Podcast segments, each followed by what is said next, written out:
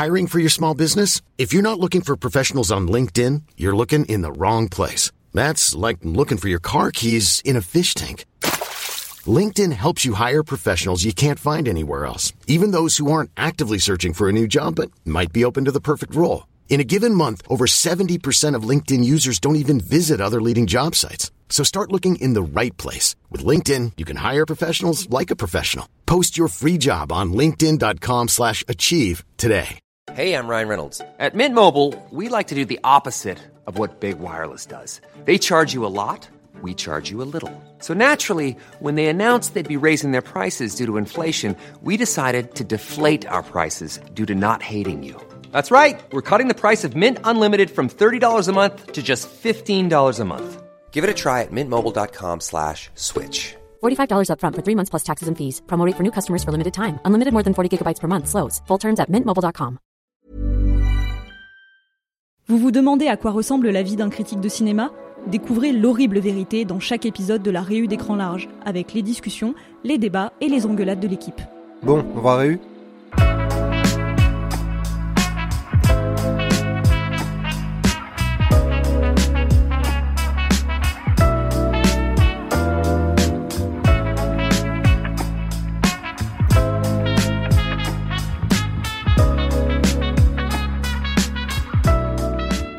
Bonjour, bonjour, bienvenue à cette nouvelle rue, Alexandre et Mathieu. Salut. Salut. Alors aujourd'hui, on sort les distilles, les psychotropes et les voix plaintives d'Hans Zimmer, puisque ça y est, après avoir été repoussé à la suite de la grève des scénaristes et des acteurs, d'une deuxième partie débarque enfin dans les salles de cinéma. Et si le film a pour lui sa nature d'adaptation fantasmée d'un monument de la science-fiction et un casting démentiel avec entre autres bah, Timothée Chalamet, Zendaya, Austin Butler, Josh Brolin, Javier Bardem, Florence Pugh et j'en passe, c'est peut-être le film qui intronise définitivement son réalisateur Denis Villeneuve. Et mine de rien, pour tous ceux qui se plaignent de ne plus vraiment voir de réalisateur d'auteur affirmé et reconnu dans le giron des blockbusters, il est indéniable que le cinéaste québécois a trouvé une place particulière dans l'industrie. Donc si j'ai fait appel à vous pour cette réu, c'est pour qu'on retrace ensemble la filmographie de Villeneuve film par film pour dégager des angles et de potentiels articles. Alors l'avantage, c'est qu'on peut facilement scinder sa carrière en périodes et c'est ce qu'on fera au travers de trois réus différentes. Et ça sera pas mal parce que la filmo de Villeneuve peut paraître assez insaisissable dans ses choix de sujets et de ton, même si je pense qu'il y a quand même une certaine cohérence thématique à déceler de tout ça. Donc, euh, mais avant qu'on entre dans le détail, bah, commençons peut-être quand même par euh, ce qui nous intéresse aussi dans l'immédiat, à savoir d'une deux, puisque on a eu l'opportunité de le voir tous les trois en avance. Donc, qu'est-ce que vous en avez pensé, Alex, peut-être pour commencer euh, Alors, bah moi, je suis un. J'avais beaucoup aimé le premier, donc j'attendais avec impatience le deuxième, qui était euh, très attendu par rapport à tout ce qui n'était pas dans le livre, euh, comment il allait euh, l'étudier, etc. Et surtout par rapport à cette euh, grande promo annonçant beaucoup plus de spectacles, beaucoup plus d'action, etc. Et si j'ai été un poil déçu à la sortie par rapport à certains éléments, notamment tout ce qui était la question du grand spectacle en gros que je trouve un peu euh, pas chiche parce que c'est un peu euh, couillu de dire ça parce qu'il y a quand même euh, une grande grande de grandes grandes scènes. Mais euh, un poil euh, en deçà de ce que j'imaginais je trouve quand même le film très réussi tout simplement. Je trouve qu'il y a vraiment des, des, des, des superbes questionnements. En fait, ce que j'aime beaucoup, c'est que il a réussi à supplanter cette idée de grand spectacle par tous les enjeux qui étaient qui sont vraiment intéressants dans le livre d'une en lui-même déjà donc tous les enjeux euh, politiques, euh, religieux, euh, militaires aussi, voire tout simplement familiaux par rapport à la famille de Paul, par rapport à ses connaissances avec les, les Fremen, etc. Et non, je trouvais ça vraiment très beau. Ok. Et toi, Mathieu? D'abord, pardon, je dois préciser que je suis vraiment pas très fan. Enfin, j'aime plutôt bien le premier Dune, mais je pense, vu qu'on parle de sa carrière, que c'est le film de sa période américaine que j'aime le moins, de loin. Ok. Euh, et de fait, j'y allais un peu avec méfiance et j'ai beaucoup aimé, euh, pas autant qu'Alex bien sûr, mais je trouve qu'il corrige beaucoup beaucoup de défauts du premier, à savoir notamment qu'il ajoute des choix d'adaptation, ce qui manquait je trouve vraiment au premier, ce qui me le rend vraiment hyper euh, antipathique pour moi. Euh, je suis pas de ceux qui trouvent que c'est beaucoup trop froid, machin, parce que je trouve qu'on va reparler, je pense, mais euh, euh, sa passion pour euh, l'architecture brutaliste et ce genre de choses, ça colle plutôt bien à une interprétation, on va dire, du bouquin de Herbert. Et je trouve que la façon dont il, notamment, il a repensé l'architecture de sa narration, euh, fait beaucoup de bien au film, c'est beaucoup plus agréable à suivre et surtout que les thématiques qui l'intéressent vraiment, elles, elles, ressortent enfin, c'est pas juste une adaptation euh, de bon élève, elles ressortent enfin de son adaptation, euh, notamment bon voilà le, le revers du White Savior etc euh, qui Mm. je trouve devient assez intéressante et en plus c'est très spectaculaire donc euh, moi ça me va. Ah, pour le coup, je suis un peu, enfin, je suis plutôt d'accord avec toi, Mathieu, parce que sans être peut-être aussi extrême que toi, parce que j'aime plutôt bien le premier Dune, mais c'est vrai que je trouvais qu'il avait ce côté, effectivement, comme tu dis, bon élève. Euh, quand, en plus, moi, j'avais lu le bouquin un peu de temps avant, donc tu sens qu'il switch entre ces scènes parce qu'il a besoin de créer non seulement bah, de poser toute l'exposition un peu nécessaire du film, mais aussi de t'amener bah, ce qui va devenir un peu le, le compte à rebours, un peu inévitable, euh, l'épée de Damoclès que devient la- l'attaque des Harkonnen. Alex qui de Oui, parce que j'entends, racontez de j'entends. la merde. Incroyable, il doit faire de l'exposition pour expliquer Dune. Oh là mais là. non, mais tu vois, mais je trouve il y a une manière de le faire et je trouve que justement, moi, ce qui m'a beaucoup plu dans Dune 2, enfin, c'est que dans le 1, tu switches quand même très souvent d'ambiance en, en ambiance, de planète en planète, de personnage en personnage. Là, le 2, il choisit alors certes, c'est un peu plus simple, mais il pourrait ne pas le faire en soi. Il prend quand même bien une bonne demi-heure, 40 minutes. D'abord vraiment sur les Fremen, sur Paul, euh, sur euh, qui apprend les coutumes sur euh, sur Arrakis. Et je trouve que ça fait un bien fou au film qui a vraiment le temps de respirer avant que tu repasses au Harkonnen, avant que tu repasses à tous les autres personnages qui s'imbriquent au fur et à mesure dans le récit. Et donc quand on arrive au climax, ça me paraît beaucoup plus euh, organique et naturel que ça ne l'était dans le premier. Et c'est aussi pour ça que ouais là-dessus, moi je trouve le film beaucoup plus engageant, beaucoup plus spectaculaire aussi. Mm. Mais euh, surtout moi c'est beaucoup plus humain en fait. Je, je- pour le coup, je trouve que la froideur chez Villeneuve est quand même un truc qui peut un peu revenir. Mais surtout dans sa manière de gérer les conflits humains. Et là, je trouve que c'est tellement plus beau. Il prend son temps. Il y a plein de scènes qui ont le temps d'exister, des personnages qui ont le temps d'exister aussi, et dans leurs relations. Et donc, je trouve le film ouais, beaucoup plus engageant euh, pour ça. Ouais, je, genre, je suis d'accord sur le côté euh, beaucoup plus euh, d'émotion. euh, c'est vrai que moi, c'est un élément qui me manquait vraiment dans le premier, mais euh, c'est pas forcément un élément qui me manque, enfin qui qui va être rédhibitoire dans l'idée pour moi dans un film euh, que ça manque d'émotion. D'autant plus pour un film aussi, euh, parce qu'au final, quand tu lis le livre d'une, il n'y a pas tant d'émotion que ça. Tu, tu peux Oui, c'est t'attacher au, au, au personnage, mais au final, c'est plus euh, en fait euh, la grandeur de toutes leurs actions ou tous les enjeux immenses qui se jouent dans des dans des destins euh, aussi euh, personnels ou aussi petits finalement en fait Euh, comment le, le, le grand euh, le grand le grand destin est joué par des destins individuels euh, très personnels et des, des petits détails quoi finalement. Et je trouve que ça n'apportait pas forcément beaucoup d'émotions au livre et donc ça me dérangeait pas spécialement dans le premier. Mais c'est vrai que avoir plus d'émotions mais euh, et le fait que ça soit ça prenne plus son temps vis-à-vis de bah, tout simplement qu'il fasse vraiment des distinctions pas dans comme dans un film choral ce qui euh, ce qui peut être euh, qui pourrait correspondre un peu plus au, premier euh, qui prenne son temps du côté des Fremen puis ensuite des Harkonnen et puis qui fasse un petit détour par ici ou par là mais sans que ça soit euh, trois minutes par-ci trois minutes par-là et que du coup on s'y perde et qu'on se dise mais on n'a pas le temps de s'attacher au personnage. Je trouve qu'en effet ça, ça tient mieux dans le dans le deuxième Bon, en tout cas, Dune 2, de toute façon, on en reparlera dans la réu qui sera dédiée euh, au diptyque Dune Mhm. euh, à ce moment-là. Et de toute façon, bon, le problème, c'est que Villeneuve a quand même une carrière qui est finalement assez riche, hein, donc on va pas pouvoir parler de tout, notamment bah, de ses courts-métrages, même si euh, c'est forcément très intéressant. Mathieu. sur YouTube, c'est très très bien. Et donc pour cette euh, réu là, la première, on va se concentrer avant tout sur ces films québécois. Et donc on va commencer avec son tout premier, sorti en 1998, à savoir Un 32 août sur Terre. Ouais, un 32 août sur Terre, ben en gros, euh, c'est euh, alors pour faire un rapide résumé, donc c'est son tout premier film, hein, euh, long métrage euh, officiel en tout cas. Et euh, en gros, c'est une jeune femme qui s'appelle Simone, qui a un accident de voiture parce qu'elle s'endort au volant, tout simplement. Ouais. Et euh, ce, qui, ce qui revient euh, pas mal dans, au début de sa filmo d'ailleurs, hein, euh, l'idée d'accident en tout cas.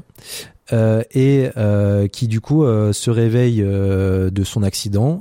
Par miracle, elle est un peu indemne, même bon, au fond, elle se prend un arbre, hein, donc c'est quand même pas non plus. euh, Ouais, il est quand même vénère hein, l'accident au départ, mais euh, mais oui, elle s'en sort Oui, sans, voilà. trop de, Bon. sans trop de dommages. Disons que tout va bien finalement. Elle, puis elle se, elle se dit quand même, euh, j'ai survécu en fait. Donc elle remet un peu sa vie en question et donc euh, elle quitte son emploi. Euh, elle annule un voyage. En Italie, ouais, elle voilà. en fait, il y a aussi le fait que le mec lui, enfin le docteur lui euh, prédit qu'elle va perdre de la mémoire directe. J'ai l'impression que ça joue aussi un peu dans sa décision de remettre beaucoup de choses en question, avec le fameux exemple qu'il lui donne euh, où elle retient pas les trucs euh, quelques secondes après qu'on lui dise en fait. Possible, possible. Je me souviens plus exactement. Parce que j'ai revu il y a mais- deux mais jours. en tout cas, oui, c'est sûr que, en tout cas, ça lui fait un, un déclic et elle se dit qu'il faut que qu'elle qu'elle change, qu'elle évolue. Et du coup, elle décide d'aller chercher son pote Philippe, Son parce parce qu'elle sait où il se cache. Et du coup, euh, c'est son meilleur ami, hein, et, euh, et du coup, elle lui dit, euh, je veux faire un enfant avec toi. et lui, il est en mode, quoi? Qu'est-ce que c'est que cette histoire? Parce que lui, il a une petite amie en fait, et il lui dit, euh, ok, mais si on fait ça dans le désert, ils sont mais et c'est là que je trouve en fait ce film hyper intéressant, c'est que par rapport à tout ce qu'on connaît de Denis Villeneuve euh, aujourd'hui, donc C'est euh, brosson. voilà, c'est des, des films très sombres, Prisoners, euh, Sicario, euh, voilà, Dune, euh, Blade Runner 2049 où on ne s'éclate pas spécialement. Oslo, enfin Oslo 32 août. Alors vraiment, j'ai un problème avec ce film parce que j'ai l'impression de qu'il est lié à Oslo 31 août sur Terre. Mais euh, voilà. Oslo 31 août sur Terre. 31 Le crossover. C'est un film de Joachim euh, Villeneuve et de de, de Dune Trier. Mais euh, non, donc un 32 août sur Terre, euh, je trouve que c'est un film euh, très drôle. C'est certes ça s'attaque à beaucoup de de points un peu tragiques évidemment euh, par rapport à son accident, son évolution. Ça parle de de maternité, d'envie, euh, enfin de de tout simplement de, de vie en tout cas. De la peur de la mort, on y reviendra aussi comme euh, on en parlait. Mais euh, je trouve que c'est un film extrêmement drôle qui, euh, par rapport à sa manière de, euh, de aussi de filmer, de mettre en scène, je trouve a quelques petites idées subliminales euh, pas inintéressantes, Mhm. notamment euh, notamment euh, le moment où ils arrivent vraiment pour la première fois dans le désert euh, sur une route euh, qui a vraiment une forme de, de pénis, hein, tout simplement. dont euh, la fin de la route euh, ressemble à une forme d'éjaculation puisque le désert est blanc en fait, Oui, une c'est sorte le de trace. désert de Salt Lake City euh, qui est effectivement C'est ça, euh, un désert de, immaculé. de sel. euh, Ouais, voilà. Et, euh, et du coup, euh, je, pense, je pense qu'il y a vraiment des idées euh, comme ça. euh, Enfin, dès le dé- déjà, en fait, dès ce moment-là, il y a des idées euh, hyper euh, intéressantes, juste visuelles, ce qui va quand même être une, je trouve, une belle marque de fabrique dans le reste de sa filmo, notamment hollywoodienne. Et euh, c'est pour ça que moi, je trouve que c'est plutôt un bon premier film. Bah, c'est assez intéressant comme projet parce qu'on sent, je pense que pour un premier film, t'as souvent ce côté très théorique. Et là, je pense que pour un cinéaste québécois, il se renvoie forcément aussi à une certaine idée du cinéma français. Et là, ce qui est intéressant, c'est que par rapport à l'idée qu'on se fait de Villeneuve d'un mec très stylisé, euh, enfin tu sais avec des plans un peu posés, voire un peu Mm. poseur parfois, mais on pourrait y revenir. Là, il est quand même dans un truc beaucoup plus immédiat et même s'il y a des plans très beaux d'ailleurs, notamment dans le désert, t'as un truc aussi très nouvelle vague quand même dans l'esprit et il le d'ailleurs il l'assume totalement puisque quand Philippe retourne dans son appartement et euh, avant de partir euh, à Salt Lake City et qu'il y a sa copine qui est dans sa salle de bain, quand il passe dans le couloir, il y a un poster de Gene Seberg période Godard qui est euh, qui est affiché là, donc tu tu vois qu'il y a quand même des référents qui tournent à ce moment-là. Et en fait, j'aime plutôt bien comment il gère ça avec euh, des cuts et des panoramiques rapides, avec euh, justement une idée de mouvement très euh, très surdécoupée et voir carrément d'assumer aussi que dans l'espace qu'il lui donne c'est avant tout le dialogue entre les personnages qui l'intéressent. Ce, long dialogue où justement, il, Simone convainc Philippe que oui, ils doivent faire ça. Euh, et qu'ils doivent aller euh, c'est avant même qu'ils lui disent euh, qu'ils veulent le faire dans un désert mais ils, Mm. ils traversent cette espèce de rue avec des des maisons aux alentours et en fait quand tu regardes bien il y a un cut et ils reviennent en arrière pour reprendre le dialogue enfin tu vois ils, tu à ce moment-là, l'espace n'a plus d'importance parce que vraiment l'idée c'est euh, on, a du jump cut et c'est pas très grave, tu reviens en arrière et il traverse le même espace encore et encore. Donc il y a déjà un truc en plus très mental de la part de Villeneuve, je trouve dans sa manière de, de gérer euh, l'espace et c'est un truc qui forcément dans Sicario et dans Dune en particulier va être euh, assez probant et assez intéressant. Donc je trouve le film euh, Enfin, je trouve pas le film parfait. Je trouve qu'il a tendance à partir Non, un peu en sucette en cours de route euh, d'un point de vue tonal, euh, parce que effectivement, tu parlais. Enfin, c'est une comédie absurde en fait, et qui tourne en même temps à l'espèce de drame dépressif, notamment Bah, dans le dernier clairement. acte, enfin, qui est un peu bizarre. Donc, et je trouve que parfois le film c'est pas toujours sur quel pied danser. Mais il y a plein d'idées euh, déjà très intéressantes et je pense qu'effectivement quand tu le vois encore plus maintenant comme un premier film, euh, c'est euh, c'est assez intéressant de voir où ça mène Villeneuve après. Ouais, moi j'aime beaucoup le côté euh, qu'il y a dans le début de sa carrière, avant une certaine cassure qu'on va évoquer par la suite, d'une sorte euh, d'humour pince sans rire un peu morbide, parce que là quand même euh, l'idée de la mort est quand même omniprésente. Il y a ce cadavre d'ailleurs qu'il trouve Ouais. euh, dans le désert, ce genre de choses. Euh, mais je trouve ça assez drôle et assez touchant. Euh, la meilleure blague étant selon moi le moment où il, il décide de trouver un endroit pour bah, Ken au milieu du désert et il leur faut genre marcher 20 minutes pour se rendre compte que ça va rien changer vu qu'il y a littéralement aucune aspérité sur ce désert, il est tout plat. le mec dit d'ailleurs littéralement, je pensais qu'il y aurait plus de dunes. Oui, c'est vrai. Signe prémonitoire.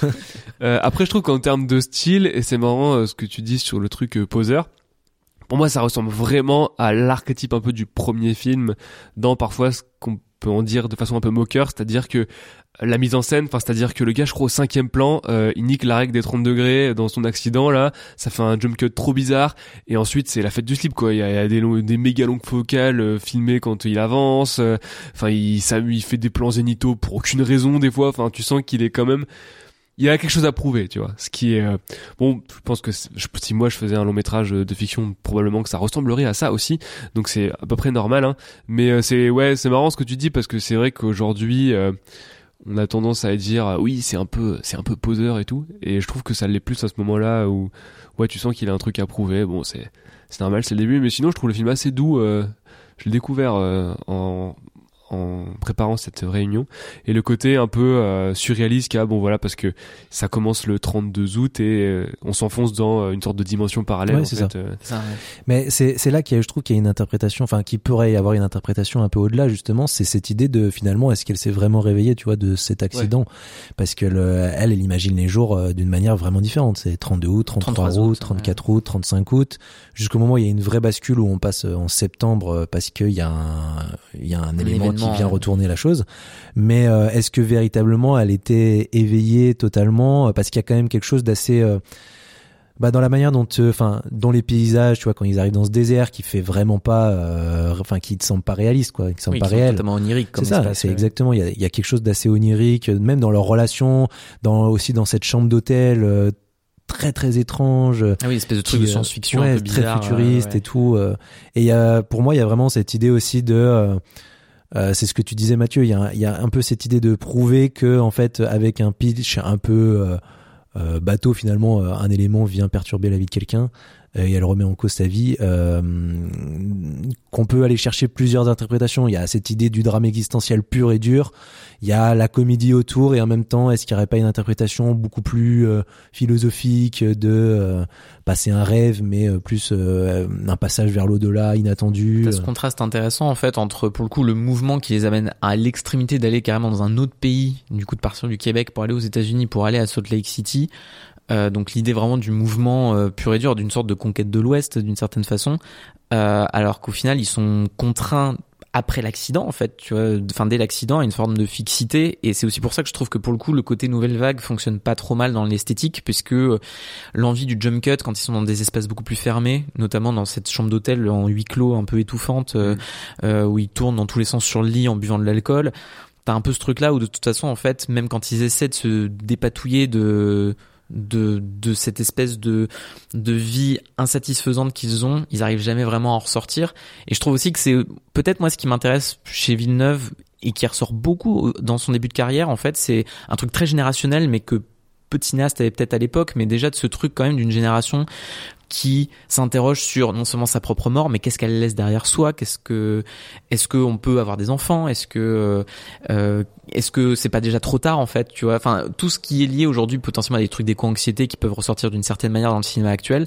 Lui, il le pose sans forcément dire les termes, mais c'est déjà là en fait. Tu vois, euh, je trouve qu'en fait la crainte de Simone de je laisse quoi derrière moi dans cette vie est assez touchante parce que tu te dis mais en fait ça, ça évoque tellement des trucs finalement qu'on s'est posé peut-être dix ans après et qui reviennent pas mal dans ces films, y compris dans, dans, le suivant. Euh, je trouve ça assez intéressant. La question de l'héritage est clairement un élément qui préoccupe Denis Villeneuve, euh, je pense, à la fois humainement, un simple héritage familial, etc., mais euh, de facto en tant que réalisateur, un héritage euh, artistique. Et il y a le, désert et l'architecture, voilà, ces deux marottes qui sont déjà là, bien présentes, quoi. Ouais, bah ouais.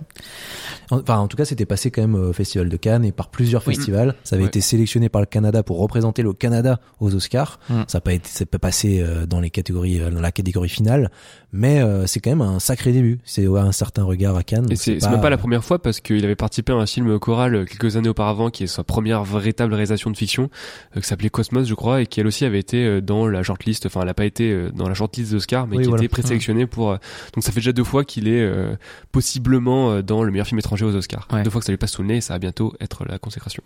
Bah, moi d'ailleurs c'était marrant parce que juste pour la petite anecdote, un 32 août sur Terre, je l'avais découvert justement il y a quelques années à Cannes pour la remasterisation qu'ils avaient diffusée au cinéma de la plage pour l'anniversaire aussi euh, de son passage qui était donc je crois un certain regard, je, je- si je me trompe pas, ou à la quinzaine, je sais plus. Oslo? Euh, Euh, t'as- t'y arrives Je pas, fais hein. pas exprès, hein, mais un 32 août sur oui, Terre, c'était oui. un certain regard. Un certain regard. Euh, et je trouve que voir ce film-là dans son ambiance, quand tu connais pas ce premier film-là de Villeneuve au cinéma de la plage à Cannes, il y a, il y a un truc un peu un peu spécial qui est assez euh, assez amusant. Mais bref, passons au film suivant qui sort deux ans après, alors même trois ans après en France, puisqu'il sort en 2001 en France. C'est Maelstrom. Euh, et Maelstrom, c'est tout aussi euh, bizarre, voire encore plus bizarre qu'un Oui. 32 août sur Terre, puisque euh, le film démarre sur un poisson qui parle euh, et qui euh, d'ailleurs est issu du magma aquatique du début de la formation de l'univers. Voilà, euh, tout un programme. Et euh, ce poisson, il nous explique au début du film qu'il veut nous raconter une histoire. Et cette histoire, c'est celle de Bibiane Champagne, donc qui est Qui jouée a par le meilleur euh, nom de protagoniste de l'histoire du cinéma. enfin. À quel moment ils se sont dit qu'ils allaient l'appeler comme ça enfin. Donc elle est Bibiane Champagne jouée par euh, Marie-Josée Croze. Et euh, donc Marie- euh, Bibiane elle est euh, issue euh, d'une riche famille assez influente. Et du coup on comprend au début du film qu'elle possède plusieurs magasins de luxe voilà autour des vêtements et tout ça et que elle a réussi à faire son beurre comme ça. Mais un jour elle renverse en voiture un pêcheur qui a le temps de rentrer chez lui et de mourir quand il est chez lui. Et euh, du coup elle se dit bah ça serait bien quand même que j'arrive à dissimuler les preuves et c'est là que elle se voit donner une chance de complètement changer sa vie comme l'explique euh, le poisson magique qui, qui meurt euh, en boucle à partir d'un moment boucle. du film en plus. oui Voilà. parce qu'il se fait lui-même décapiter par euh, du coup un pêcheur qui, Un euh, poissonnier qui, euh, un Enfin, poissonnier un qui poissonnier le- zombie d'ailleurs, Un parce po- que oui, c'est voilà. un peu flippant quoi. Ouais. Ouais. Bah ouais, on sait pas trop où il fait ça. le mec a une sacrée. euh, bah, en plus comme il a, des, hein. il a des outils chelous tu supposes que c'est plus ou moins dans le passé enfin ou dans une espèce de Ah, moi j'ai plutôt vu ça comme quoi. une sorte de post-apocalypse, tu vois. Ouais. euh, Ah, c'est vrai qu'il y a un peu de ça, ouais. Mais du coup, qu'est-ce que vous en pensez de ce film-là? Parce qu'il est quand même un peu. Enfin, moi, je sais que c'est de, tous ceux que j'ai dû découvrir pour euh, cette réu, c'est vraiment celui où j'étais le plus en mode. Hein? Je, je ne sais pas trop ce que j'en pense. Ouais, euh, je l'avais vu euh, il y a bien longtemps, après avoir découvert Incendie, mais ça date vraiment. Du coup, je l'ai revu là, et euh, j'ai vraiment beaucoup aimé. Euh, je sais que lui-même euh, n'est pas hyper fan. Enfin, tu sens qu'il reparle souvent de ces films-là avec une sorte de détachement. euh, et euh, par exemple, bon, cette histoire de poisson, etc. Ça, sur le papier, ça pourrait être vraiment euh, ridicule. Mm. Je trouve que ça fonctionne. Bon, déjà parce que l'animatronique est incroyable. Franchement, c'est dingue qu'ils aient fait un truc aussi perfectionné pour presque ce qui est un gag. Euh, et ensuite, ouais, cette idée de de chaos cohérent, on va dire, que, que développe le film, d'une sorte de, de truc comme quoi tout, tout est lié dans un univers ensemble, jusque quasiment métaphysique avec cette histoire de poisson, justement. Euh, pareil, ça pourrait ne pas fonctionner, mais vu qu'il le traite avec une, une légèreté et euh, pour le coup euh, une vraie humanité, enfin, c'est-à-dire que la relation qui se tisse entre les deux euh, dans la dernière partie du film est assez touchante, je trouve. Quand tu dis les deux, c'est enfin c'est entre l'héroïne du coup et euh, le fils du, fils du pêcheur qu'elle a renversé. voilà, c'est ça. Qu'elle rencontre en cours de route et Voilà. Euh... Ouais, non, vraiment. Et je trouve que du coup, il est un peu moins démonstratif dans sa mise en scène, mais il reste inventif, notamment avec les jump cuts et, euh, Ouais. et surtout les, les raccords dans Il y en a beaucoup qui sont Mm. assez intéressants. Euh, je trouve ça assez joli. Euh, Ouais, bah faut citer d'ailleurs que c'est du coup le deuxième film qu'il fait avec André Turpin à la photographie, qui avait déjà fait un 32 août et qui fera Incendie avec lui aussi, et qui plus tard fera tous les films de Xavier Dolan euh, à partir de Tom à la ferme. Euh, et moi notamment, il y a un plan que j'aime beaucoup dans dans Maelstrom quand elle le quand elle tombe du coup avec la sa carcasse de voiture qu'elle essaie de casser, enfin de cacher, donc en la jetant dans la dans la rivière, et que t'as ce plan mer- assez merveilleux de du phare euh, arrière euh, rouge euh, Oui. pendant qu'elle plonge dans l'eau.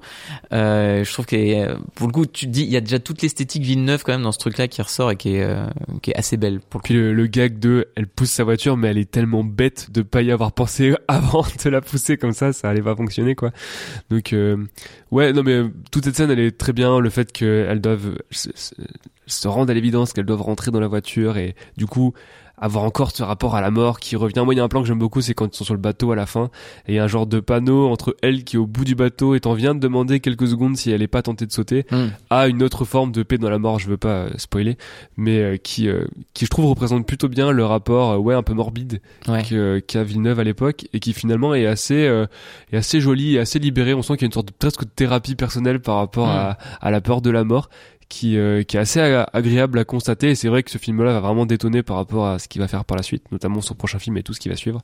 Mm. Euh, et ouais, il y a un côté un peu rafraîchissant. euh, Bah, un peu de poésie euh, fantastique, un peu étrange, et qui Ouais. en même temps, enfin, et qui amène pour moi un truc un peu ho- holistique, euh, qui est pas euh, déconnant avec ce qu'il fera plus tard dans son cinéma, et notamment dans son cinéma plus ambitieux de SF, euh, mais où là, je trouve, t'as déjà ce même truc du la, le pouvoir du cinéma et du montage lui permet effectivement d'interconnecter des destins, de les relier, de te montrer que finalement, effectivement, dans une sorte de d'exercice de style très assumé, tout est lié et euh, et les, les la vie et tous les éléments de la vie en fait se retrouvent comme ça. Mais je trouve que ça marche aussi parce que enfin je l'aime plutôt bien pour ça parce qu'il y a une texture du film il y a une patine qui est quand même un peu particulière du 35 mm avec euh, un des noirs assez contrastés. Ouais. donc t'as vraiment des trucs qui ressortent pas mal euh, et pas que d'ailleurs dans les scènes avec le poisson qui sont super euh, obscurs Euh, il y, a- il y a un truc qui je trouve marche euh, plutôt bien dans cette énergie là et notamment évidemment avec la symbolique de l'eau qui ressort euh, de tout ça comme élément de renaissance ou au contraire effectivement euh, est-ce que tu ressors de la surface de l'eau est-ce que tu te laisses euh, plonger?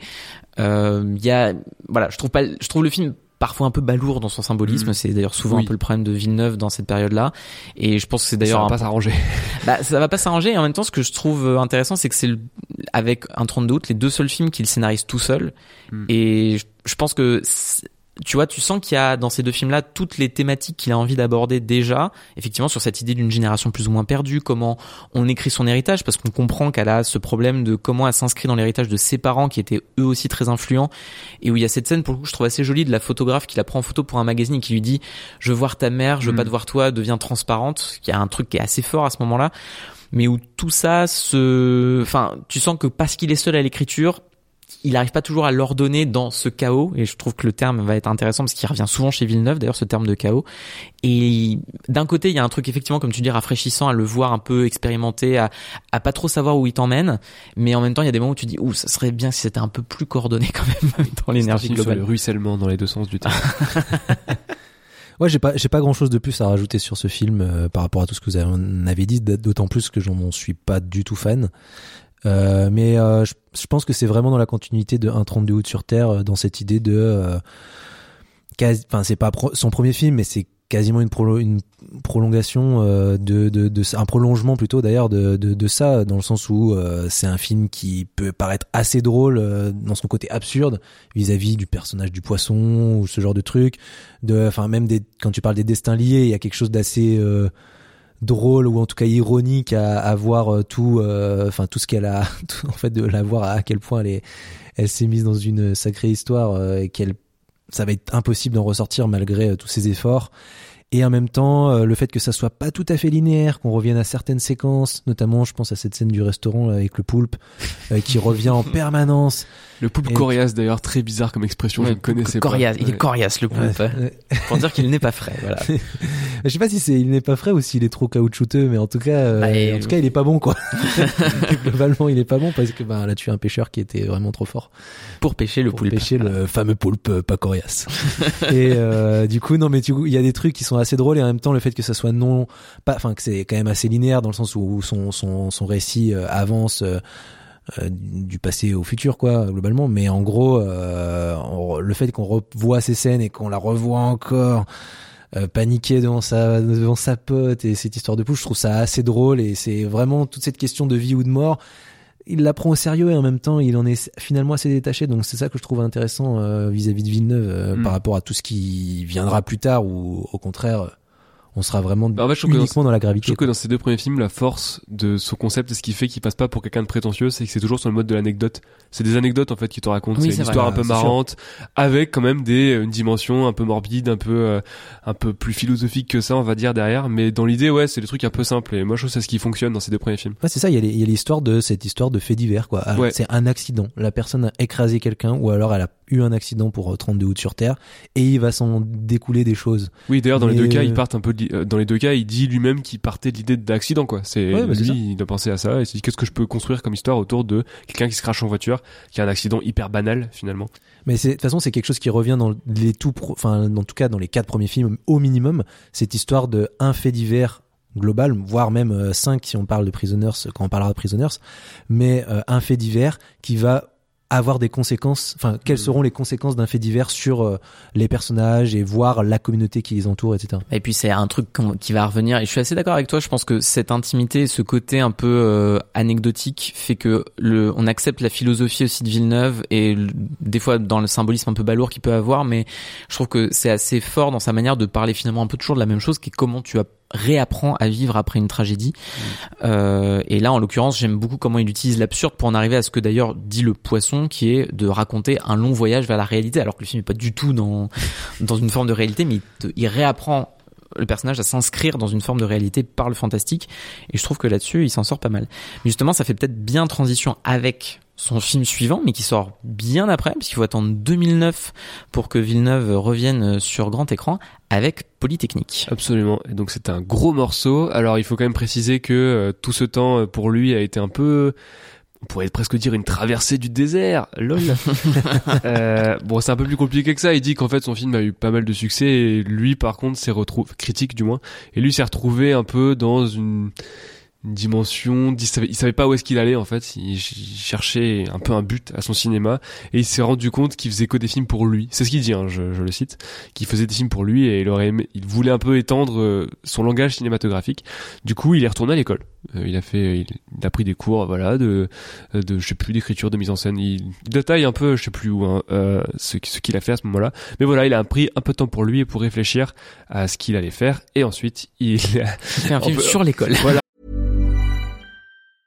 Hey, I'm Ryan Reynolds. Recently, I asked Mint Mobile's legal team if big wireless companies are allowed to raise prices due to inflation. They said yes. And then when I asked if raising prices technically violates those onerous two year contracts, they said, What the f are you talking about, you insane Hollywood ass?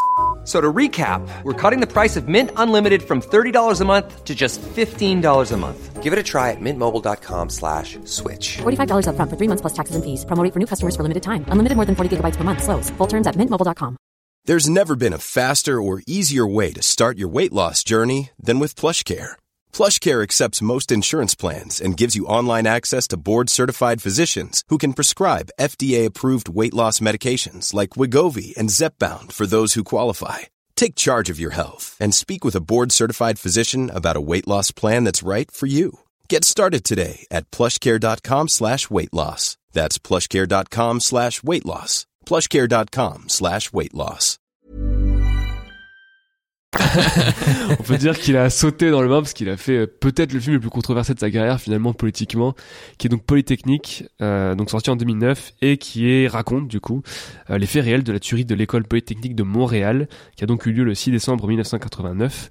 Et donc pour ceux qui ne, enfin si vous ne connaissez pas le le, le, le fait en lui-même, c'est un, un, un homme qui Un est tireur, un ouais. tireur, voilà, qui est rentré dans l'école et qui a tué 14 personnes, je crois Ouais. euh, ce- euh, en, en, en revendiquant dans une lettre qu'il adressait avant de se suicider lui-même euh, que c'était une attaque contre le féminisme.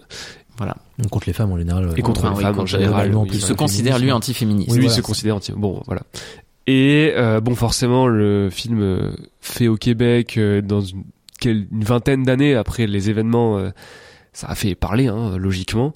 Euh, et d'ailleurs, le film encore aujourd'hui euh, fait un peu débat, non seulement par rapport à la manière dont il aborde, parce que le film lui-même en fait revendique une forme de respect par rapport à ce qu'il raconte. Il invente les personnages, enfin les noms des personnages. Il a pas tourné, euh, il l'a pas tourné à Polytechnique. Bon, de toute façon, on lui a dit non, en fait. Donc Bah alors j'ai regardé mais il y a un peu deux versions de, de cette histoire en fonction Ah ouais des sources que tu parce que si t'en crois des journaux locaux comme La Presse ou Journal de Québec, Polytechnique a vraiment désapprouvé le projet euh, dès, le- dès le début. Euh, Dès 2005 d'ailleurs au moment où ils en parlaient et euh, ce serait pour ça qu'il aurait pas pu tourner là-bas Ouais. mais il y a d'autres articles dans la presse plutôt américaine notamment euh, Little White Lies qui affirme que c'est lui qui a choisi spontanément d'aller tourner autre part pour pas empiéter on va dire sur enfin pas trop faire un truc en mode documentaire voyeuriste tu vois D'accord. puis tout le film est baigne un peu dans cette idée de respect, mais Hmm. Il y a un in memoriam à la fin, mais ça reste euh, bon un exercice hyper complexe qui lui a été reproché évidemment. Il y a des gens qui ont beaucoup aimé, d'autres non. Et aujourd'hui encore, ça reste un débat, d'autant qu'il est forcément dans l'ombre. C'est un peu bizarre de dire ça parce que c'est pas une franchise quoi, mais euh, de, de Elephant de Gus Van Sant, qui, Le shooting cinématique voilà, qui, qui prend finalement euh, Gus Van Sant lui prenait euh, un, une idée euh, qui- plus stylistique, enfin plus thématique, enfin comment expliquer ça? Il était beaucoup plus dans l'exercice cinéphile, enfin ou cinématographique, là où euh, Villeneuve se base vraiment sur les motivations du tueur. Ça commence avec Ouais. la lecture de sa lettre où il revendique sa misogynie et ensuite il va déconstruire ça de façon je trouve un peu lourde au début en montrant que bah les femmes qu'il a attaquées elles elle, elle souffrait de la misogynie qu'il prétend qu'elle n'existe pas. Enfin, en gros, il, il démonte sa lettre par euh, les Par effets, euh, oui. par l'exemple euh, juste après. cette femme que enfin l'héroïne d'ailleurs hein, enfin l'une des l'un des personnages principaux du film qui passe un entretien euh, pour un, une alternance ou enfin ou pour un premier Ouais. boulot et euh, Pour un stage, elle dit. pour un stage c'est ça euh, en mécanique et où on lui où le mec qui fait l'entretien lui dit ah bah c'est rare une fille en mécanique euh, Oui, puis on peut pas interrompre parce que vous aurez des enfants. Enfin, oui voilà ah oui euh, qui lui c'est demande ça. si elle va avoir des enfants oui c'est vrai que l'entretien est assez terrible Voilà. Et donc le film euh, se, a une structure euh, encore une fois comme dans euh, Maelstrom finalement qui revient en arrière euh, autour de trois personnages. Donc le tueur, le, le tueur, oui, euh, qui est d'ailleurs appelé le tueur et non pas par son nom et son prénom ouais vrai pour encore une fois ne pas jouer son jeu. Euh, le un des témoins euh, masculins et une des victimes. Bah alors moi je fais partie de ceux qui n'aiment vraiment pas euh, Polytechnique. Enfin c'est même je pense le film que j'aime le moins de Villeneuve. En fait je trouve qu'il pour moi il condense tout ce qui va pas parfois dans le cinéma de Villeneuve, c'est-à-dire pour le coup son esthétique qui est très poseur par instant. Là, il y a l'argument que moi je trouve très fallacieux du noir et blanc que où lui dit c'est parce que justement ça esthétise pas euh, la couleur du sang euh, qui est très présente et je me dis ouais mais en fait le noir et blanc ça amène un truc tellement classieux de base que pour moi en plus un peu évanescent en plus dans le passé que tu réveilles je trouve ça un peu puant sur les bords et surtout effectivement pour moi il y a un vrai problème c'est que le film démarre euh, ce qui pour le coup est pas une mauvaise idée je pense sur euh, des gens à la photocopieuse et puis soudainement il y a un premier tir et en fait après tu reviendras en arrière et, on, on redécoupe l'événement mais on te prévient tout de suite en fait que l'événement a lieu. Mais en fait je trouve que c'est un peu là aussi maladroit parce que tu sens qu'il veut pas te dire je vais créer du suspense avec cet événement là sauf qu'il peut pas s'en empêcher en fait une fois que le tueur Mm. a écrit la lettre et qu'il débarque dans le lieu qu'il attaque pas tout de suite qu'il passe d'abord par euh, l'entrée qu'il a caché le flingue enfin il y a un truc où Villeneuve qui en plus est quand même très doué pour construire des bonnes scènes de suspense peut pas s'empêcher de te construire une tension que je trouve un peu puante sur les bords alors que justement elle est pas présente dans Elephant et je pense que c'est toute la différence avec Elephant que j'ai revu d'ailleurs le lendemain tu vois ça en fait Polytechnique m'avait tellement énervé sur le moment je me suis dit faut que je revoie Elephant que j'avais pas vu depuis fait longtemps un double programme ah, feel le, good. le programme, euh, le double programme de la mort, euh, où je me suis dit, je le remate, comme ça, je vois pourquoi Elephant ça m'avait plu autant et pourquoi le film est autant resté et pas Polytechnique. Et en fait, effectivement, parce que Van Sant, il fait un truc qui est magnifique, c'est que dans cette idée des non-travelling, des, des moments qui retracent aussi euh, le parcours des personnages euh, à travers euh, l'école, il s'attarde vraiment sur les petits riens en fait. Les moments où il te met des ralentis, c'est parce que les personnages se font un check, parce qu'il y a, ils se prennent une photo, parce qu'il y a un truc très simple qui se passe. En fait, t'as l'idée de l'inévitable. À un moment donné, les tueurs vont frapper, mais euh, tout le monde vivait sa vie en fait. Et justement, t'as l'idée du choc qui frappe en, en surprenant tout le monde et personne ne pouvait s'y attendre. Là où Polytechnique, t'as cette espèce de tic-tac permanent en fait. Tu, te, tu sais que ça va tomber. Et du coup, en plus, il te repasse l'événement sous deux points de vue différents. Donc, l'une des femmes qui se retrouve dans la pièce que le tueur euh, prend d'assaut euh, euh, au départ, et l'un des mecs qui, lui, est sorti de cette pièce-là, qui a pu sortir et qui culpabilise Ouais, énormément. D'autant que là, il y a une sorte de petit quiproquo qui est un peu Ouais, sur est-ce qu'elle est morte ou elle est pas morte. C'est un peu. Ah, sur la deuxième partie, ouais. Ouais, c'est un- peu étrange quand de- du, du mec qui a eu le droit de sortir parce que c'est un mec. Ouais. Ouais, c'est vrai que ça, c'est un peu. euh, J'avoue que ça, moi, je suis peut-être pas aussi euh, euh, contre le film qu'Antoine, d'autant plus que, en fait, je suis pas spécialement un fan d'éléphant de Gus Van Sant. Donc, je pense que j'ai pas eu euh, le même ressenti que toi. Euh, en tout cas, la même aversion d'une certaine manière. Mais euh, je suis un peu d'accord avec cette idée de. Euh, on le verra plus tard, encore une fois, hein, parce que ces films euh, les plus euh, les plus forts, je pense, sont arrivés après sa période euh, québécoise canadienne. Mais euh, c'est vrai qu'il est très très fort pour euh, au-delà de créer du suspense, juste de la tension en fait dans n'importe quel de ses films. Et, et c'est un peu bâtard dans celui-là parce que je trouve qu'il se débrouille pas si mal. hein. Je suis un peu d'accord avec toi, Mathieu, sur l'idée que finalement il monte trois points de vue et donc Euh, D'autant plus qu'on comme on part du point de vue du tueur, en fait, on sait ce qu'il a fait. Donc euh, finalement, après, il y a plus vraiment de suspense. Qui, enfin, il est plus te- techniquement obligé d'en faire, puisqu'on sait euh, ce qui va se passer vis-à-vis de la classe qu'il prend en otage, etc. Et puis ensuite, quand il arrive au milieu du forum et qu'il dégomme tout le monde, tout ça. En tout les femmes, en tout cas les femmes. Mais euh, c'est vrai qu'il y, y a ce côté un peu ambigu où il y arrive pas totalement. Notamment, c'est vraiment ce que tu dis, cette scène où euh, le mec voit des traces de, enfin, Mm. on voit des traces de sang, donc on se dit est-ce que c'est les traces de sang du tueur? En fait, on saura plus tard que c'est pas les traces du tueur, mais que c'est les traces de la meuf qui a survécu. euh, parce qu'en fait, en fait, elle est pas morte parce que dans la partie du gars euh, qui pensait qu'elle était morte et qui était, était super semblant. triste, elle faisait semblant parce qu'elle pensait que c'était le tueur et que eux-mêmes ils sont dans une forme de suspense de qui est qui en fait. Euh, c'est un peu ambigu en fait, on sait pas vraiment pourquoi il fait ça. Et puis surtout là, dommage, du coup à partir de là, moi il y a le vrai problème de un autre problème de Villeneuve qui est que son goût pour le symbolisme qui peut être parfois très puissant quand ça se relève vraiment de du symbole visuel, quand il l'explicite par du dialogue, alors là c'est vraiment l'enfer. Et alors vraiment la fin de Polytechnique, euh, donc il y a les deux points de vue donc du mec qui lui culpabilise tellement qu'il finit par se suicider et de la femme qui elle a survécu à l'horreur et qui essaye péniblement mais elle essaie de se reconstruire et qui finit par écrire une lettre aux parents euh, du tueur en disant euh, voilà que elle avait appris le pire euh, de la haine de ce qu'était la haine avec ce mec là qui lui avait pu se libérer en plus en suicidant alors que elle a dû se reconstruire, trouver un mari et fonder une famille et que elle a eu beaucoup de mal à faire ça. Ce qui l'illustre en plus par des trucs où elle passe du temps avec son mari dans, dans des ellipses et tout ça. Mais en fait, je trouve ça mais tellement vulgaire et tellement too much Mhm. et, et un peu indécent en fait, je trouve dans sa manière de le poser. De, en fait, il faut quand même croire en la vie dans tous les cas. Il fait oui, mais non, en fait, hein, c'est c'est quand même beaucoup plus complexe que ça. Et pour moi, surtout, le film oublie un truc qui était fondamental dans Elephant, c'est que parce qu'il part du point de vue du tueur, alors certes, l'histoire sur laquelle ça se base, il y avait une vraie lettre et on sait quelles étaient les motivations du tueur, mais je trouve que quand tu fais un film sur euh, une tuerie de masse dans une école, il y a toujours quand même la question inhérente à celle de l'Amérique du Nord qui est que tu peux te procurer des armes très facilement. Donc il y a quand même un problème qui est qui relève de la responsabilité de l'individu, mais aussi de la société derrière en fait.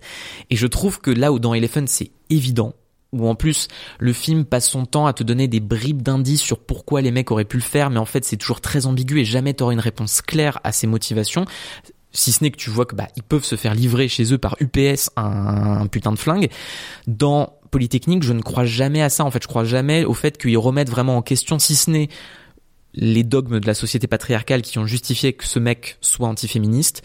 T'as jamais le pourquoi du comment. Enfin, en fait, t'as jamais justement cette ambiguïté-là qui fait surtout que c'est plus large que juste ce mec-là, en fait, que c'est un élément sociétal.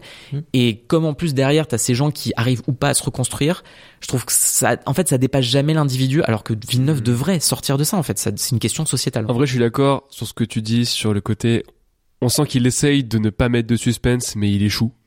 Euh, tu sens que sa mise en scène, genre je pense aux deux filles qui se font tuer en hors champ euh, Ouais. dans la grande salle. Tu se sens que là, il essaye d'orienter sa mise en scène de manière à ce qu'on ne voit pas ça comme un élément de suspense, mais le fait est que même la manière dont il l'a mis en scène avant, ça fonctionne pas trop, quoi. Euh, donc là-dessus, je suis plutôt d'accord. Après, euh, sur le fait de vraiment se concentrer uniquement sur euh, l'ambi- l'ambition sexiste du, de, de l'attaque, euh, je trouve ça assez quand même. euh, certes, c'est bourrin et tout, mais quand même assez. C'est vraiment un terme horrible à dire à propos d'un film, mais je trouve que là, c'est assez le cas. C'est un peu nécessaire dans le sens où euh, finalement, le fait de reprendre sa lettre, c'est un des trucs les plus dès le début du film, c'est un des trucs les plus intéressants qu'il y a dedans, je trouve, dans le sens où les arguments du tueur sont des arguments qu'on retrouve encore aujourd'hui Ah, partout, quoi. Pla plastifié sur internet dans tous les sens. Euh, c'est un mode de pensée qui s'est répandu mais de manière euh, assez euh, incroyable quoi. Et le fait que lui prenne du temps et de façon certes hyper bourrin de te déconstruire ça en te montrant une sorte de d'escalade horrible je dis pas que c'est parfait mais le fait est que c'était peut-être la bonne manière de le faire. Mais il y a presque quelque chose par rapport à ce que tu dis, notamment dans ce qu'on on parlait de l'entretien, mais dans mon souvenir, il y a d'autres éléments où on se dit, pourquoi, euh, pourquoi, bah, parce que c'est une femme, en fait, elle peut pas, bah, machin, etc. Ou en tout cas, elle est moins à même qu'un homme à faire que quelque chose, etc. Je trouve qu'il y a potentiellement cette idée, même si peut-être que ça va un peu loin, de euh, finalement, en fait, on accepte déjà ça dans la vie, et finalement, cette attaque, cette Mm. fusillade ultime, c'est, ce ne sera que le, euh, la, la continuité finale de tout ce qui se passe déjà en fait. Donc pourquoi on s'en pourquoi on s'en émeut plus? Parce qu'évidemment il y a des morts, mais en vérité, est-ce que c'est tout l'objet, je pense, de la fin aussi, au-delà de l'idée de le tueur s'est libéré parce qu'il s'est tué, et elle, elle est toujours en vie, donc elle doit le subir. C'est pas tant qu'elle doit subir ce qu'il a fait, mais qu'en fait, ce qu'il a fait n'a rien changé. Les femmes sont toujours aussi mises euh, à l'écart, etc., dans un Hmm. système qui finalement accepte le fait que les femmes puissent subir la misogynie masculine en permanence et tout le tout le système anti euh, anti femme et plutôt patriarcal justement. Euh, c'est ça que je trouve potentiellement plus fort dans le film que euh, l'aspect euh, visuel et l'aspect hyper bien mis en scène, etc. Hmm. Ouais, si si un jour on fait un podcast sur le sujet, il faudra qu'on évite de se trouver entre trois couillasses pour parler, En effet, en effet. pour parler de film qui Effectivement. parle euh, de d'antiféminisme. Ouais. Et donc, ce qui est intéressant, c'est que Polytechnique est peut-être l'un des films qui divise le plus chez Villeneuve, et pourtant dans la foulée, il a fait un de ses films qui est peut-être l'un de ses plus acclamés dans sa carrière, à savoir Incendie. Alors qu'il aurait pu vraiment euh, diviser aussi. hein, ouais, le alors plus, sujet, comment c'est traité. euh, diviser, ouais. Ouais, et, et juste pour revenir sur Maelstrom, en fait, je comprends aussi pourquoi il, il a fait une pause euh, d'une certaine manière. Je pense parce qu'en fait, il a réussi à obtenir 7 ou 8 euh, Jutra ou Juria, je sais plus comment ça s'appelle. Attends, je... Les prix euh, québécois. C'est ça, des Oui. prix Jutra, ce qui est quand en gros les Césars euh, canadiens ou les Oscars canadiens, quoi. Et quand c'est ton deuxième film et que t'as déjà remporté meilleur film mais réel, euh, je pense que tu te remets en question, tu dis bah qu'est-ce que je vais faire maintenant Parce qu'en fait j'ai atteint le graal de mon pays, donc euh, tout simplement. C'est ça. Et c'est un peu ce qui se passe aussi avec Polytechnique quand il revient. Il gagne pas le meilleur film parce que c'est J'ai tué euh, ma mère d'un certain Ah, Xavier Xavier Dolan, Dolan. qui l'emporte, mais il gagne meilleure réalisation encore une fois. Et donc, euh, bah, qu'est-ce qu'il peut faire de plus, quoi, Il y a vraiment quand même une euh, cette année-là, il y avait une une cohérence dans les titres et les thèmes des films euh, Ouais, un c'était peu le- flippante. Ouais. L'amour. Ah, voilà. Mais donc tout ça pour revenir à Incendie, ce qui est intéressant parce que en plus c'est un film qu'il fait en même temps que Polytechnique. Les deux films s'écrivent vraiment en même temps et c'est juste que Polytechnique se tourne avant Incendie, donc Incendie sortira lui en 2010. Euh, et d'ailleurs Villeneuve est le premier à dire que ce sont des films jumeaux, ce qui est d'ailleurs assez cohérent avec le thème principal d'Incendie qui tourne autour de personnages jumeaux euh, et qui est donc une adaptation de la pièce assez connue de Waji Mouahad et qui donc suit le parcours de euh, Nawal Marwan, donc une femme qui euh, a fui un pays qui n'est pas vraiment défini, mais on suppose que c'est très inspiré par le Liban et la guerre civile du Liban, et qui a donc eu deux jumeaux, Jeanne et Simon, et au début du film, donc Na- Nawal est morte et demande à ses enfants de retrouver euh, leur frère qui a plus ou moins disparu, ainsi que leur père que enfin eux ils pensent que le- leur père est mort au Liban alors que a priori c'est pas le cas. Et euh, du coup ils vont sur place pour euh, redécouvrir un peu leurs origines. Et pourquoi tu rigoles comme ça Mathieu? Quand t'as vu le film, rien qu'écouter le pitch, c'est horrible. Alors, ce qui est cool, c'est que du coup, Villeneuve s'est quand même pas mal éloigné de la pièce euh, originelle, même si et d'ailleurs, il a vraiment eu la bénédiction de Mouahad. Euh, et donc, c'est pour ça aussi que ce que je trouve intéressant, c'est qu'il a néanmoins gardé cette idée que euh, même si on pense au Liban, euh, il n'y a pas vraiment de, pays qui est spécifié. D'ailleurs, la, ville principale qui s'appelle Daresh dans le film est donc purement fictive. Et Villeneuve disait lui-même que c'était important pour lui d'inscrire le film dans un territoire imaginaire pour mieux déjà le dégager de tout parti politique, parce que bah, la guerre civile au Liban, moi-même étant pas expert euh, historique pour avoir un peu fait deux trois recherches, c'est tellement euh, le chaos, c'est tellement le bazar que c'est très compliqué de. De toute façon, il y avait tellement de camps différents et des camps qui sont retournés entre eux-mêmes, qui se sont subdivisés, qui, enfin là, il y a tellement eu de, de morts dans tous les coins que c'est assez compliqué à estimer. Et je pense que justement, de ne pas avoir cité explicitement de territoire, non seulement ça renvoie à ce qu'on disait déjà avant de cette idée d'un territoire plus mental euh, qui est celui du personnage de Nawal dont on apprend le dur passé euh, à travers le point de vue des enfants qui découvrent finalement quelles sont leurs origines et quelles sont quel est aussi leur héritage du coup et on en revient aussi à ce qu'on disait sur l'héritage. Mais je trouve aussi que ça permet vraiment de pour Villeneuve de effectivement éviter le piège d'un point de vue trop politique euh, et d'un point de vue du camp puisque Nawal d'ailleurs on le découvre finalement switch un peu de camp aussi en cours de route au vu de ce qu'elle subit ce qui lui vaudra notamment euh, quelques années de prison après avoir tué un, un opposant politique euh, à un moment donné. Donc il y a quand même pas mal de trucs qui, qui tournent autour de ça. Bon après je sais pas si on- peut-être qu'on ah, il faut peut-être y aller, faut peut-être Oui. mettre les pieds dans le plat quand même. Faut peut-être qu'on on parle de l'éléphant dans le magasin de porcelaine qui est le twist plus ou moins du film, si on peut parler vraiment d'un twist, mais donc le fait que euh, donc euh, Jeanne et Simon découvrent non seulement qu'en fait ils sont nés au Liban et pas au Canada, euh, dans la prison où leur mère était retenue captive à ce moment-là suite à l'assassinat de l'opposant politique, mais surtout que la personne qui est leur frère est toujours vivant est toujours vivant. Et que leur père est toujours vivant. et c'est normal puisque c'est la même personne en fait, tout simplement. Puisque du coup, au tout début du film, on comprend que euh, elle, en tant que chrétienne, a, est sortie avec un musulman qui s'est fait assassiner, mais que elle est elle tombée enceinte Mhm. et que ce, ce premier enfant qu'elle a eu euh, a été euh, mis dans un dans un centre, enfin dans un centre pour enfants pendant qu'elle faisait ses études. Un orphelinat. Quand la- euh, dans un orphelinat, pardon. Quand la guerre éclate, elle essaie de le récupérer, mais elle a pas le temps. Les enfants ont déjà été, l'orphelinat a déjà été bombardé, bombardé. Les enfants ont été récupérés par les les, les, les militaires. Et donc plus tard, quand elle se retrouve en prison, euh, elle a un bourreau qui la viole, qui du coup lui donnera ses deux jumeaux, et elle ne se rend compte que des années plus tard que cette personne est justement son fils qu'elle a recherché toutes ces années. Et- Ce qui est horrible. la, la première fois que j'ai vu le film, je m'attendais à tout à fait autre chose. Parce que tu sais, ces histoires de euh, des personnages qui ont des origines d'un certain pays et on leur dit d'aller chercher, de revenir en fait au d'où ils viennent. C'est souvent des histoires, je sais pas, mais il y a un peu un cliché de l'histoire qui se passe pas trop mal, qui te permet de partir à la découverte d'une histoire, d'un pays, etc. Et là, c'est tellement hardcore et c'est tellement d'une cruauté sans nom à la fin, c'est-à-dire que leur recherche qui est pleine d'espoir, cette fameuse histoire de l'équation euh, qui fausse les mathématiques parce Ah. qu'on arrive dans le domaine de l'inceste qui est même pas concevable en fait pour euh, ça. pour nous quoi.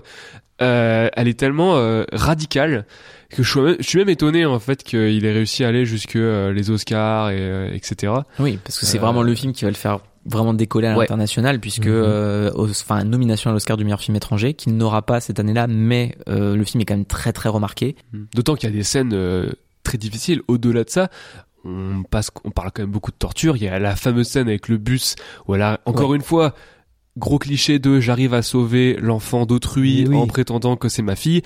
Et lui déjoue complètement ça en flinguant la gamine plein cadre. Enfin, c'est euh, sur un plan large Sur un plan large, Ouais, mais mais, quand même quoi. ouais, mais tu, quand tu la vois tomber, tu fais oh Ah ouais ouais. Bah d'autant qu'elle part vers le hors champ et du coup tu te dis ah il va la flinguer hors champ et non quoi. Il décroche, Ouais. enfin il, il il raccorde sur un plan large et tu Ouais, vois tout. Tu vois le mec qui tire, tu vois la fille qui tombe. C'est euh, c'est vraiment un film qui veut te montrer les trucs euh, frontalement.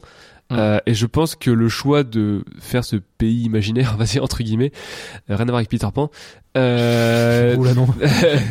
euh, c'est c'est un choix qui est assez malin car du coup euh, ça fonctionne enfin il y a, il y a- on pourrait on peut moins l'accuser de voyeurisme euh, dans cette mise en scène de la violence Bah, et puis pour Mouawad, c'était déjà de base important parce qu'il y avait cette idée de déjà d'encapsuler sa propre colère aussi par rapport à ses propres origines et euh, de justement éviter voilà de, de politiquement trop charger aussi le film d'un camp ou dans l'autre, ce qui serait extrêmement délicat. Mais je pense surtout que ça c'était important parce que quand tu parles du Liban et de cette guerre civile, en fait, au final, quand tout s'est terminé euh, en 90, euh, il y a eu beaucoup d'amnistie dans tous les sens. Les gens se sont plus ou moins pardonnés. C'est ce que tu vois dans le film puisqu'ils cherchent en cours de route un chef de guerre qui saurait des informations sur euh, sur le frère disparu et en fait bah donc le mec est planqué quelque part mais c'est acté plus ou moins que bah juste le mec t'appelle, il va te donner rendez-vous, t'as un bandeau sur les yeux pour pas savoir trop où on t'a emmené, mais tu peux discuter avec le mec tranquillou et le mec euh, vit sa vie euh, comme si de rien n'était. Et en fait, comme il n'y a pas de monument aux morts, qu'il n'y a pas vraiment de mémoire de cette horreur-là, et que c'est justement bah, tout ça que les personnages ont réveillé en cours de route, je pense que t'avais aussi ce besoin voilà de cette abstraction en cours de route qui euh, qui aussi renvoie à ce qui est primordial dans le film en tant qu'adaptation de pièce de théâtre. Et c'est ce que certains ont reproché au film, mais que pour le coup je trouve très malin quand même, c'est de tenir à ce que voulait faire Mouahad, qui était aussi de euh, à faire une tragédie grecque en fait. Donc là évidemment bon avec le twist tu penses à Oedipe, euh, tu, tu penses aussi un peu à Phèdre. Enfin il y a, y a tellement de trucs que ça évoque et certains ont trouvé ça un peu risible que le film s'accroche à ça, euh, ce qui peut paraître complètement irréaliste. Mais moi je trouve qu'au contraire ça comme il est au plus près des corps, qu'il est au plus près de, pour le coup, il a effectivement pas ce côté voyeuriste qui me déplaît dans Polytechnique, où là t'es vraiment sur euh, comment les personnages essaient de se dépatouiller euh, dans un espace euh, dans lequel ils n'ont aucun contrôle. Je- J'aime beaucoup sa manière de d'approcher ces personnages-là et du coup tout ce qui leur tombe sur sur le coin de la tronche et la, la tragédie euh, vraiment de leur vie en fait. Ouais, en fait, ce que je, si tu conserves cette idée, enfin, le fait qu'il ait conservé cette idée de, en effet, euh, 1 plus 1 égale 1 finalement, Mm. euh, et que le frère pouvait aussi être le père, euh, et que, en fait, je trouve que c'est justement, au contraire, la grande idée du film par rapport à cette idée de euh, qui, qui correspond aussi un peu à, au- à ses premiers films et qu'on pourra aussi voir euh, dans les les futurs films de sa carrière, c'est qu'en fait tout n'est pas aussi simple que que qu'on peut le prétendre que que qu'on peut l'imaginer en fait. Il n'est pas forcé euh, que euh, tout se passe comme on l'imagine. On verra dans Dune que finalement un héros n'est pas forcément un héros ou que euh, ou qu'un méchant n'est pas forcément le méchant, que dans Premier Contact une invasion n'est pas forcément hostile ou etc. Et c'est ça que je trouve qui est intéressant, c'est qu'il vient reprendre. En fait, il vient reprendre jusqu'à la dernière minute, même si c'est pas forcément nécessaire dans l'idée de dernière minute, mais juste cette idée que même si ça vient sans doute pas de lui, hein, puisque ça vient de, la pièce de théâtre, mais que euh, c'est toujours plus complexe que ce qu'on imagine. Et euh, ça, ça, correspond bien à sa filmographie, de toujours aller chercher plus loin, tout simplement. Bah, je pense que c'est aussi pour ça qu'il est tourné vers ce genre de projet-là, parce qu'il a dit lui-même que d'ailleurs la pièce, il l'avait vue à l'époque et que ça avait été un choc énorme pour lui, et c'est ça qui lui avait donné envie de l'adapter. Et je pense qu'effectivement, cette idée, euh, bah on en revient à cette notion de chaos et on en reparlera peut-être plus dans d'autres réus parce que c'est vraiment un terme qui revient encore plus explicitement dans le cinéma de Villeneuve. Mais comment tu essaies de, de vivre avec le chaos qui te tombe sur le coin de la gueule? Et là dans le cas de d'incendie c'est encore plus beau parce que c'est vraiment cette idée de Nawal qui n'a pas réussi selon elle à à survivre à ça puisque du coup tu as cette scène euh, incroyable où elle comprend au détour d'une piscine que mm. que donc le père de ses enfants est également euh, son fils, euh, juste au travers d'un tatouage qu'elle n'avait jamais vu avant, mais euh, donc trois petits points sur une cheville qui en fait se révèle être le tatouage que son fils a eu à la naissance et, et, qui sera un choc qu'elle n'arrivera jamais à, enfin qui va d'ailleurs amener à sa mort puisqu'elle va plus ou moins faire un arrêt à ce moment-là, va mm. déphaser complètement et ça. va amener à son décès. Et les enfants doivent eux apprendre à, à vivre avec ce qu'est leur sang, leur euh, leur euh, enfin leur histoire familiale et l'histoire plus générale d'un pays en, tout entier derrière. Et comment tu te reconstruis là-dedans? Est-ce que c'est même possible? Et le film reste assez ambigu là-dessus puisqu'il y a cette image très belle de Nawal qui ne veut pas dans son testament de Pierre Tombal tant que la vérité n'a pas éclaté et qui pourra en avoir une. Donc finalement, il y a quand même une mémoire qui s'installe à la toute fin du film, et c'est d'ailleurs le fils slash père qui débarque à ce moment-là euh, sur la pierre tombale à la fin du film, mais ça résout pas tout non plus en fait. Et c'est ça que je trouve euh, assez beau. Mais je trouve que c'est encore plus beau dans l'idée où en fait il y a une mémoire à partir du moment où il y a quelque chose à se souvenir, et notamment euh, toute cette recherche que font les gosses qui au début notamment le personnage euh, du fils, n'a pas du tout envie de faire. Il est en mode, ben, c'est bon, stop, arrêtons cette histoire. Euh, maman est morte, donc maintenant. Euh, on bah, va passer à autre chose, quoi. C'est sous-entendu qu'ils ont une relation un peu conflictuelle et bon après tu comprends pourquoi du coup parce qu'elle a jamais trop su supporter l'origine de ses enfants. En plus il est joué par le l'acteur qui joue le tueur dans, dans Polytechnique. Polytechnique donc excellent acteur par ailleurs. Hein, je me... Oui. oui. Mais t'as même t'as même une image plus, enfin t'as même une image. Je trouve que tu vois là pour le coup le symbolisme de Villeneuve pour moi a vraiment du sens ici parce que comme le film est finalement assez direct dans sa progression, jamais trop trop littéraire malgré d'ailleurs l'inspiration théâtrale qu'il a qui s'est pas mal réapproprié. Je trouve qu'il y a vraiment un truc dans la mise en scène qui est très puissant dans sa façon de finalement de, filmer des mouvements contradictoires. En fait, t'as au début du film cette image très belle de euh, justement les militaires commencent à arriver dans l'université où est Nawal à ce moment-là. Donc non seulement déjà t'as évidemment le, la bascule entre passé et présent qui, qui se fait en permanence, tandis que le, la vérité éclate. Et en même temps, tu vois Nawal qui, elle, fait le chemin inverse des, des militaires, enfin, et des nationalistes qui commencent à arriver, et qui d'ailleurs donc va vers le sud du Liban pour essayer d'aller récupérer son fils, euh, pour finalement euh, être toujours à contresens, mais être obligé de faire demi-tour, et c'est là que le pire la frappe, donc cette fameuse scène du bus où, où tous les musulmans sont assassinés euh, euh par, euh, par une milice chrétienne. Il y a un truc que je trouve enfin très beau là-dedans. Et plus tard dans le film t'as d'autres éléments qui renvoient constamment à cette idée du, du contresens. Et au final dans ce chaos de de cet espace et de la vie comment les personnages arrivent pas vraiment à avoir d'impact. En fait euh, ils doivent aller avec le enfin le sens du vent quoi. T'as cette scène très belle quand ils ont compris euh, qu'ils étaient nés en prison, donc euh, Simon et Jeanne, et où ils se, ils vont dans la piscine parce que ils ont plus que ça pour euh, essayer de se libérer un peu de la, la colère qu'ils ressentent.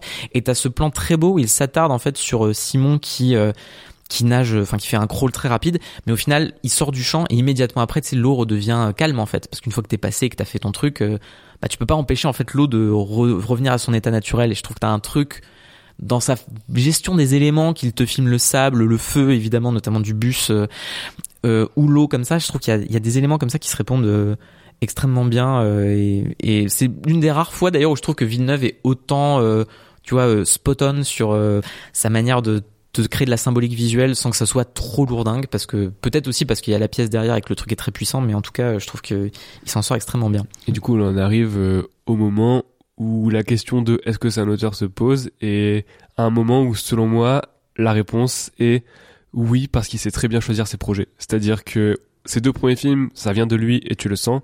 Mais à partir de là, et ça va vraiment être le cas sur tout ce qu'il y a par la suite. Enfin, pour moi, Premier Contact, c'est adapter ce bouquin-là, c'est euh, la meilleure façon de de rentrer vraiment dans le gros du blockbuster hollywoodien de la même manière que adapter le bouquin dont est adapté Enemy c'était une très bonne manière de venir aussi dans cette industrie là là c'est pareil il prend cette pièce là et, euh, et s'il avait s'il avait s'il avait pas fait sienne s'il avait pas récupéré cette histoire là qui correspond vraiment à cette thématique ouais. il aurait pas percé à ce point là et euh, je pense que c'est vraiment euh, c'est aussi une qualité d'avoir euh, cette cette préscience on va dire pour les projets. Voilà. Ouais, et on en a pas beaucoup parlé, mais euh, il y a aussi, euh, je trouve que c'est Incendie qu'on le remarque le plus, mais il y a un vrai talent dans la direction d'acteurs et d'actrices et surtout dans la trouvaille Oui. parce que tu disais que euh, il y avait cette idée de contresens et par rapport aussi à la narration non linéaire mais plus ou moins qui chevauche etc je trouve que les deux actrices qui jouent la mère et la fille Ouais. se ressemblent énormément. Et il y a vraiment cette continuité euh, où euh, plus ou moins en fait la mémoire se fusionne d'une certaine manière. En fait la quête de la fille ressemble énormément à la quête de la mère. Et euh, les deux se ressemblent ensemble et il y a une forme de euh, tout se rejoint. En fait c'est deux histoires différentes mais c'est la même histoire. Ouais, et c'est ça qui est très beau je trouve. Bah je trouve Lu- Lubna euh, Azabal qui joue donc Nawal euh, moi je- moi me enfin euh, je Mm. la trouve mais bouleversante du début à la fin du film en particulier dans la période où elle est en prison.